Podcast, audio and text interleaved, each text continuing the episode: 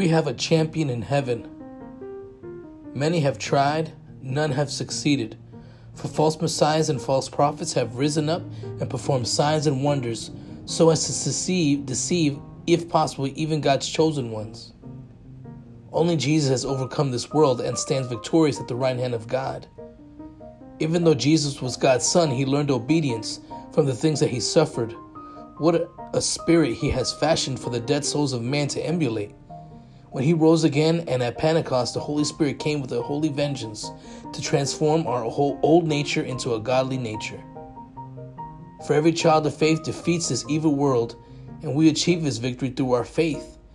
And who can win this battle against the world? Only those who believe that Jesus is the Son of God. Hear me out. Hard work determines the will. It's the it's the drive in which we live our lives that matter. We need to be trained in our nature by Holy Spirit, the Spirit of Christ in us. There are certain people that grow up with a tremendous hunger, and it's usually people that have struggled when they were young.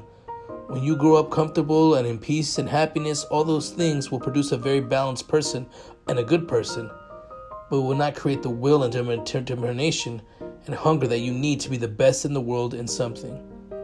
God wants us to be holy like He is holy, and He has given us His best on the cross, pouring out the oil of His Holy Spirit for us to become conformed to the image of Jesus. No matter who you are in this great big world, you have the opportunity of a lifetime to follow the radical upward call of Christ. Grieve, mourn, and wail. Change your laughter to mourning and your joy to gloom. Humble yourself before the Lord, and He will lift you up.